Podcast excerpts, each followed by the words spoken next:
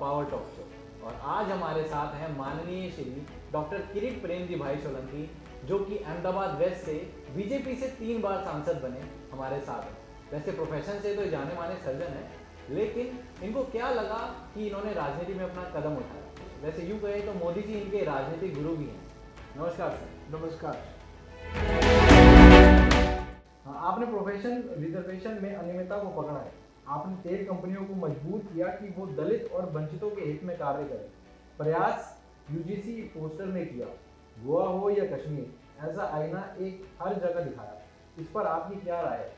आ, मैंने जैसे बोला कि apart from member of parliament तीन बार का मुझे हमारे प्रधानमंत्री नरेंद्र भाई मोदी जी ने chairman parliamentary committee on welfare of S C का मुझे दायित्व दिया है। और इसके ज़रिए हम एस सी के लोगों को, उनको, चाहे रिजर्वेशन में इम्प्लीमेंटेशन में रिजर्वेशन में हो, चाहे अलग अलग माध्यम, बातों में हो, इसमें हमने बहुत ही न्याय दिलाने का कार्य किया है। मैं आपको आपने जो ज़िक्र किया, उसकी दो तीन बात का मैं ज़िक्र करूँगा। मैं, जैसे कि आपने यूजीसी के बारे में बोला यूजीसी में पहले 200 पॉइंट रोस्टर होता था एस सी के लोगों को। वो कोर्ट का एक इलाहाबाद हाई कोर्ट का फैसला आया, उसके बाद वो तेरह प्रतिशत के घट के तेरह प्रतिशत हो गया। और सुप्रीम कोर्ट ने उसको उसको मंजूरी दे दी। हमने उसको इंटरवाइन किया एज ए चेयरमैन और हमने प्रधानमंत्री जी से बोला। हमने एसएलपी की, मगर सुप्रीम कोर्ट में हम एसएलपी जो फैसला हमारे फेवर में नहीं आया। तो हमने प्रधानमंत्री जी से हमने गुहार की और हमने बोला कि इस मामले में एस सी और ओबीसी के लोगों के रोस्टर के लिए 200 पॉइंट रोस्टर के लिए आप कुछ अपने ओर से कीजिए। और मैं प्रधानमंत्री जी का बहुत हृदय से आभार व्यक्त करता हूँ। तो उन्होंने 2019 में एक अध्यादेश लाई और अध्यादेश लाकर जो 13 पॉइंट रोस्टर हो गया था, उनको 200 पॉइंट रोस्टर बरकरार किया, जो बाद में सत्रहवीं लोकसभा के प्रथम सत्र में बिल लाके बिल को पारित करने का कार्य किया था, वो मोदी जी की सरकार ने किया था। चाहे कश्मीर का हमने दौरा किया था तो धारा 370 हटाने के बाद एस सी के लोगों को क्या विशेष अधिकार मिलने हैं, उसको लेके हम बॉर्डर पे गए थे। बारामूला डिस्ट्रिक्ट के बॉर्डर पे गए थे। सामने एलओसी दिखती थी, तब वहाँ जाकर जो एस सी के लोगों को ज़्यादा अधिकार देने का कार्य धारा 370 करने का तो कभी कमेटी के माध्यम से हमारी भारत सरकार ने, मोदी जी की सरकार ने किया था। ऐसा गोवा में पॉलिटिकल रिजर्वेशन नहीं था तो कमेटी ने इंटरवेंशन करके गोवा में एसटी और एससी के लिए पॉलिटिकल रिजर्वेशन का जो जो निर्णय किया है, मैं समझता हूँ कि कुछ ही हफ्तों में उसका भी वो जो अनुपालन हो जाएगा और उनको रिजर्वेशन मिलेगा। जैसे भाखड़ा नंगल पावर कॉरपोरेशन में भाखड़ा नंगल जो पंजाब में है, वहाँ एस टी शेड्यूल ट्राइब के लिए, वहाँ रिजर्वेशन नहीं था।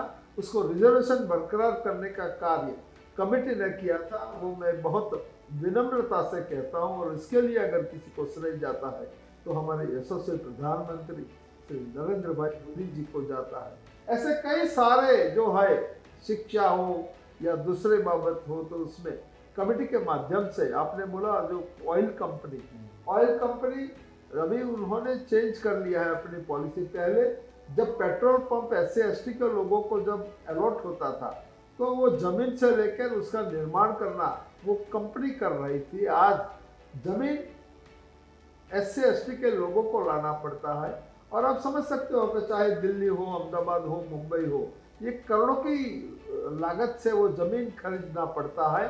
हमारे, हमने कमेटी ने इसमें इंटरवेंशन करके हमने कम जो ऑयल कंपनियों को हमने सूचित किया है कि वो जो पहले की नीति थी, इसी प्रकार से नीति का निर्धारण होना चाहिए और दलित को न्याय मिलना चाहिए। मैं समझता हूँ कि दलित को एम्पावरमेंट के लिए इस कमेटी में उनको आरक्षण सही तरीके से मिले। कई लोग आरक्षण का विरोध करते हैं, मगर आरक्षण वो कोई पैसा वाला बनने का कोई किमिया नहीं है। आरक्षण जिसको अवसर नहीं मिला था उनको अवसर प्रदान करने की प्रक्रिया है। और वो बाबा साहेब अंबेडकर ने किया है तो आरक्षण की वजह से दलितों का एम्पावरमेंट हो सकता है। और वो कार्य ये कमेटी के माध्यम से हम भली भांति निभा रहता निभा लेते हैं। इसके लिए पूरी कमेटी और हम संतुष्टि अनुभव कर उस पर विपक्षी इंडिया गठबंधन के जो सांसद थे उन्होंने वॉकआउट किया था। इस पर आपकी क्या राय है? मैं समझता हूँ कि कोई भी बात हो चाहे सदन में, चाहे वो लोकसभा हो या राज्यसभा हो, चर्चा के माध्यम से ही इसका हल आ सकता है। अब दंगा करो, अब जेल में आ जाओ, अब बॉयकॉट करो, मैं समझता हूँ कि ये बात ठीक नहीं है। मणिपुर पर हमारी सरकार की ओर से बार बार कहा गया है। हमने बार बार कहा है कि हम चर्चा के लिए तैयार है। आप आइए और चर्चा शुरू कीजिए।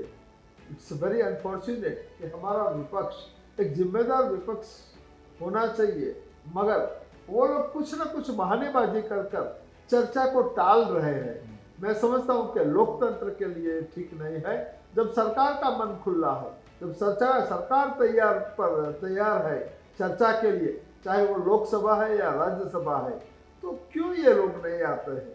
मैं उनसे निवेदन करता हूँ कि उनको सदन में आना चाहिए। They should discuss on the floor of the house और तभी कोई समाधान निकल उनका एक जुमला था।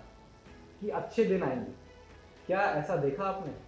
या आपकी सरकार की क्या उपलब्धियाँ रही मैं समझता हूँ कि आपने जो शब्द प्रयोग किया, जुमला था, वो जुमला नहीं है, वो हकीकत है। और नरेंद्र मोदी जी ने जब 2014 में जब हमारी भारतीय जनता पार्टी ने मोदी जी को प्रधानमंत्री के प्रत्याशी के रूप में प्रस्तुत किया, तब पूरे देश में एक पॉजिटिव हवा चली गई। और इसका कारण ये था कि मोदी जी गुजरात के मुख्यमंत्री रहते हुए उन्होंने तेरह साल तक गुजरात में लोगों की सेवा की थी। और एक ऐसा गुजरात मॉडल उभर के सामने आया था, जहाँ गरीबों के लिए काम होता था के लिए काम होता था, जहाँ शिक्षा में अमूल चुप परिवर्तन हुआ था, जहाँ महिलाओं को सशक्तिकरण दिया गया था, जहाँ 24 घंटा बिजली चाहे वो गाँव में हो वहाँ भी उपलब्ध होती थी।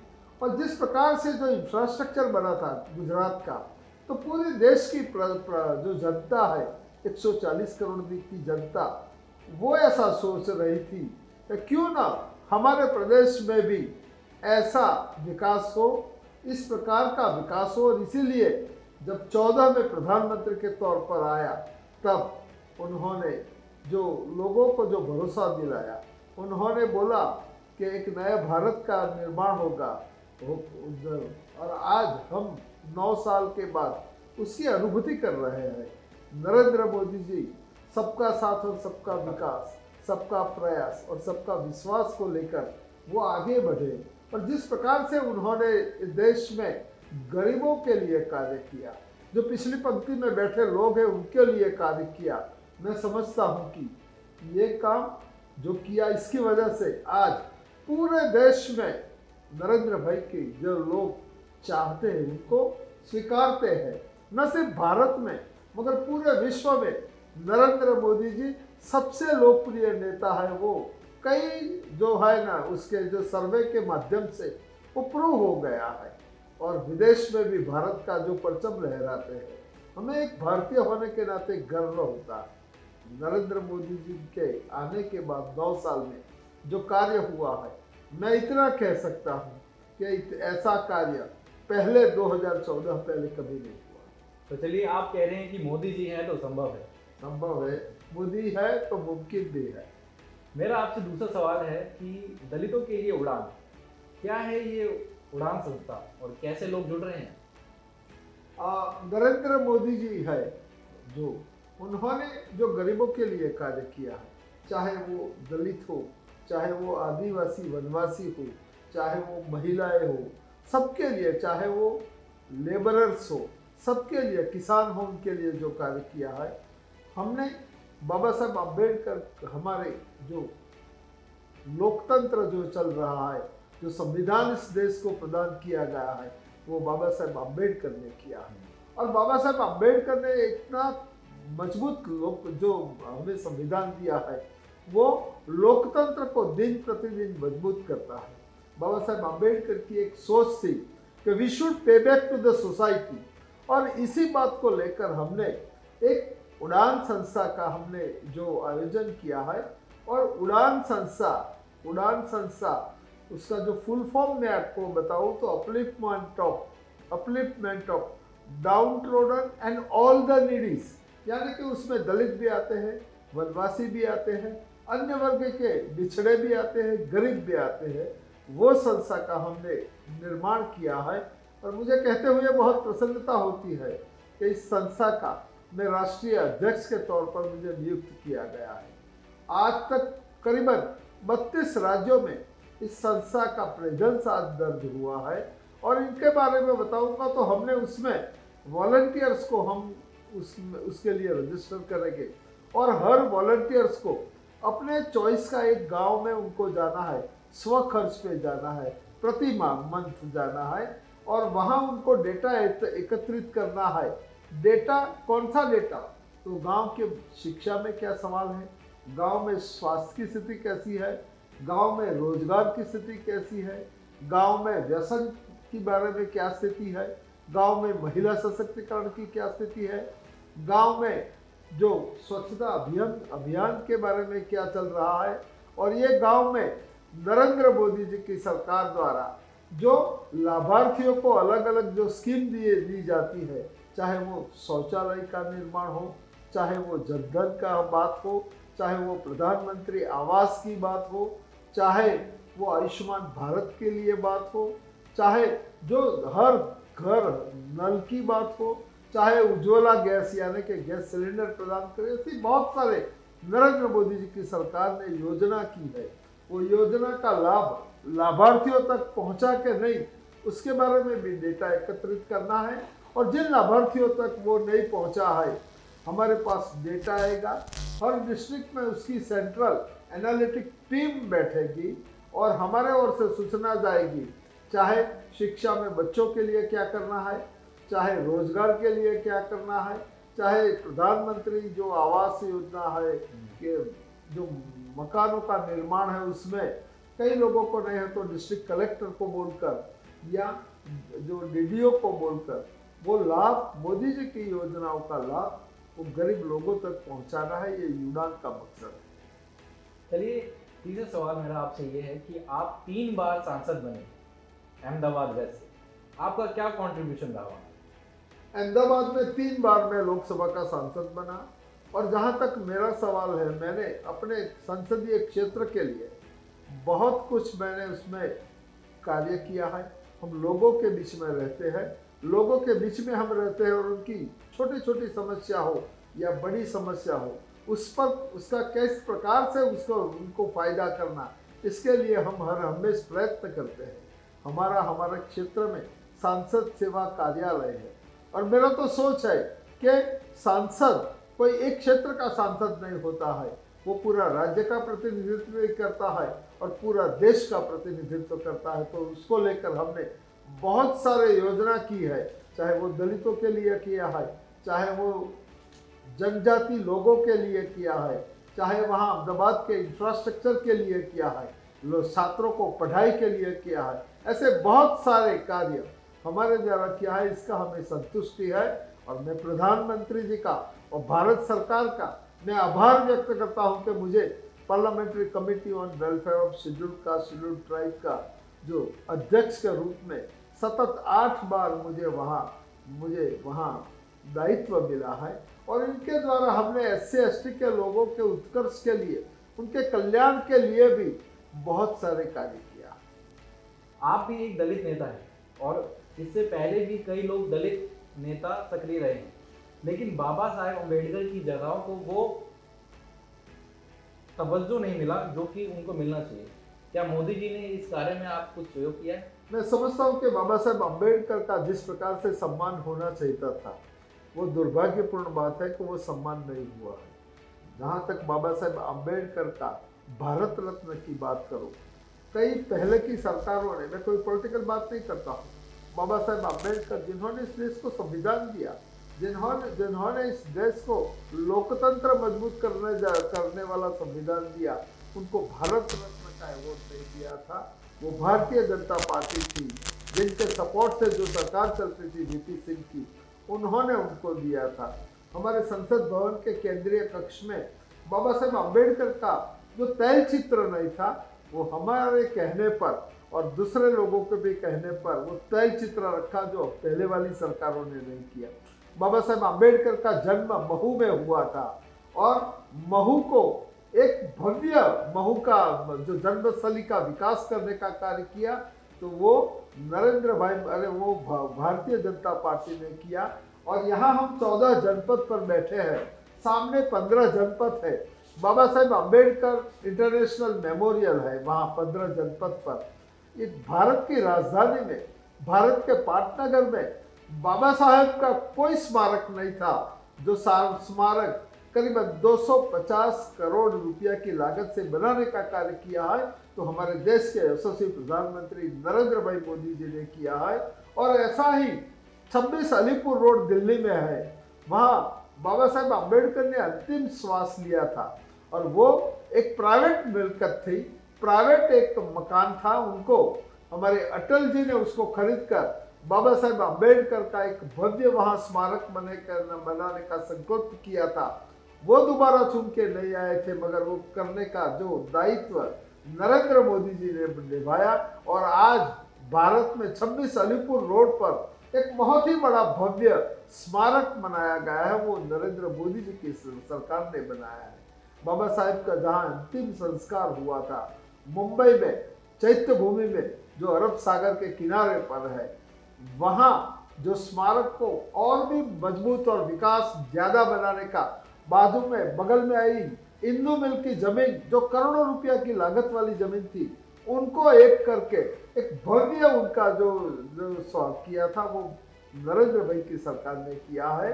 विदेश में, लंदन में बाबा साहब जो घर में रहते थे, उनको निजी प्रॉपर्टी थी, उनको खरीद कर वहाँ बाबा साहेब अंबेडकर का लंदन में जो जो उनका सम्मान करने का कार्य नरेंद्र भाई ने किया है, ऐसा जो नागपुर में बाबा साहेब अंबेडकर ने जो दीक्षा भूमि है, उसका उद्धार भी भारतीय जनता पार्टी जैसा कि आपको पता है कि हमारे शो का नाम है beyond the boundaries the power talk show तो आप अपनी लाइफ से जुड़ा कुछ एक ऐसा किस्सा में बताना चाहेंगे जो आपने बियॉन्ड द बाउंड्रीज करा बेसिकली uh, uh, हम पहले सर्जन थे। I was a doctor surgeon और I was a teacher in surgery for nearly four decades और मेरा बहुत पैशन था टूवर्ड द सर्जरी और uh, अभी मैं राजनीति में मगर मेरा सर्जिकल मैं एक आपको एग्ज़ाम्पल दिखाना चाहता हूँ। कि रात को एक मरीज़ आती है, रात को। और उसको यहाँ स्टेब इंजरी हुआ था, स्टेब इंजरी हुआ था। और her blood pressure was forty seventy millimetre of mercury था। शी वॉज़ ए हाइपोटेंसिव हमने सर्जन के तौर पर रात को बारह बजे जाकर वहाँ सर्जरी किया। हमने उनका जो एब्डोमेन खोला, तब न वहाँ ब्लड मिला हमें। न वहाँ कोई छेद था, चाहे वो स्टमक हो या इंटेस्टाइन में। तो हमने अपना डायफ्राम की ओर हाथ बढ़ाया और वहाँ हमने एक छोटी सी स्पॉट ब्लड की, देखी। वहाँ डायफ्राम में हमारी उंगली हमने डाली और वो वहाँ हमें हार्ट का pulsation I could feel with my finger this finger मैंने थोड़ा फिंगर बाहर लिया तो वहाँ भी एक स्पॉट आ रही थी खून की और हार्ट में एक छोटा सा छेद था। और इसकी वजह से उनका ब्लड प्रेशर ब्लीडिंग होता था तो ब्लड प्रेशर डाउन होता जा रहा था। हमने उस वक्त कार्डियोथोरेसिक सर्जन नहीं थे। हम बुलाते तो कुछ घंटों के बाद वो आ सकते थे। तो किस प्रकार से ब्लड को स्टॉप करना कंट्रोल करना, हमने अपने जनरल नॉलेज के तहत वो जो हार्ट के छोटे सा छेद था उसमें अपनी उंगली डाल दी। तो उंगली हार्ट के साथ पूरी स्नगली फिट हो गई। और ब्लीडिंग बंद हो गया। हमने एनेस्थेटिस्ट को बोला कि आप दो या तीन बोतल ब्लड दो दे दीजिए। दो बोतल ब्लड के बाद her blood pressure was 120 by 70 हो गया था। फिर हमने कार्डियोथोरेसिक सर्जन को बुलाया। कार्डियोथोरेसिक सर्जन कुछ घंटों के बाद आए। तब तक मैं वहाँ उंगली रख के गया।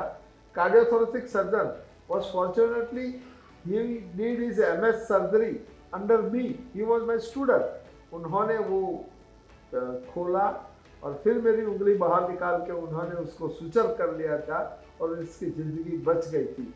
ये महिला को किसने मारी थी? जो स्टेप उनका होने वाला फियांसा जो उनके जिस, जिसकी शादी होने वाली थी वो बंदे ने लगाई थी। मैं एक बात आपको कहना चाहता हूँ कि इसके बाद वो बच गई और वो दोनों ने शादी किया और आज भी वो दोनों हमें मिलने आते हैं। ये मेरे जीवन का मेरे सर्जिकल कैरियर का एक बहुत ही मेरा महत्वपूर्ण ये रोचक प्रसंग है वो मुझे हर हमेश याद आता है। यहाँ पे बड़ी ज़िम्मेदारी भी है पहली ये कि स्पीकर के पैनल पर आसन भी है आपका और दूसरी ये कि आप चेयरमैन एस सी कल्याण संसदीय समिति के तौर पर भी आप हैं। इस पर आपकी क्या राय है? मैं समझता हूँ कि नरेंद्र मोदी जी का मैं बहुत बहुत आभारी हूँ कि मुझे दो ज़िम्मेदारी नहीं दिया मुझे तीन ज़िम्मेदारी दिया तीन तीन बार अहमदाबाद पश्चिम के सांसद के लिए मुझे अपॉर्चुनिटी देना, वो सबसे बड़ा जिम्मा है। इसके बाद chairman parliamentary committee on welfare of S C और पैनल स्पीकर और आसन पर बैठ पाना, जब पीठ पर बैठना होता है, और जब सदन का संचालन करता है, मुझे बहुत ही गर्व होता है। और मैं बार बार नरेंद्र मोदी जी का और मेरी पार्टी का आभार व्यक्त करता हूँ कि सरकार ने मुझे उस उसके लिए मुझे समझा है कि मैं इस इस जो दक्षता को निभा सकूँगा मुझ पर जो विश्वास रखा है उस विश्वास के लिए कि प्रधानमंत्री नरेंद्र मोदी जी का मैं हृदय से बहुत बहुत आभार व्यक्त करता हूँ और सदन की पीठ पर बैठना अपने आप में एक बहुत ही अहम बात होती है। इसके लिए मैं इनका विशेष आभारी हूँ। जैसा कि आपको पता है फ्राइजाइट मीडिया एक ओ प्लेटफॉर्म है। इस पर आपकी क्या विचारधारा है? मैं समझता हूँ कि आपका जो है मीडिया वो ओ टी प्लेटफॉर्म के ज़रिए बहुत सारा कार्य कर रहा है। और आपके वहाँ जो नेहा सिंह जी के कार्यक्रमों में मुझे जाना हुआ है। और मैं समझता हूँ कि उनका जो एक अभिगम है कि वन कंट्री वन ओटीटी होना चाहिए। और ओटीटी के ज़रिए कई लोगों तक पहुँचना और वो बेखूबी वहाँ सक्सेसफुली आपकी चैनल के माध्यम से, आप वहाँ ओ चैनल के माध्यम से लोगों तक सरकार की और देश के लिए जो भी प्रश्न है, उनकी बात पहुँचा सकते हो। मैं आपका हृदय से बहुत बहुत नेहा सिंह जी का और आपका मैं आभार व्यक्त करता हूँ। और मेरा स्पष्ट मानना है कि इस प्रकार की ओ चैनल की वजह से हमारे देश में लोकतंत्र भी और मज़बूत होगा और लोगों को एक क्या चीज़ चल रहा देश में, उसके बारे में सही पता चलेगा। और आपने बियॉन्ड द बाउंड्री आज जो कार्यक्रम किया, इसके लिए भी मैं आप सभी को और खास करके आपकी ओ चैनल का हृदय से बहुत बहुत शुक्रिया गुजारता तो मिलते हैं बियॉन्ड द बाउंड्रीज के अगले क्रम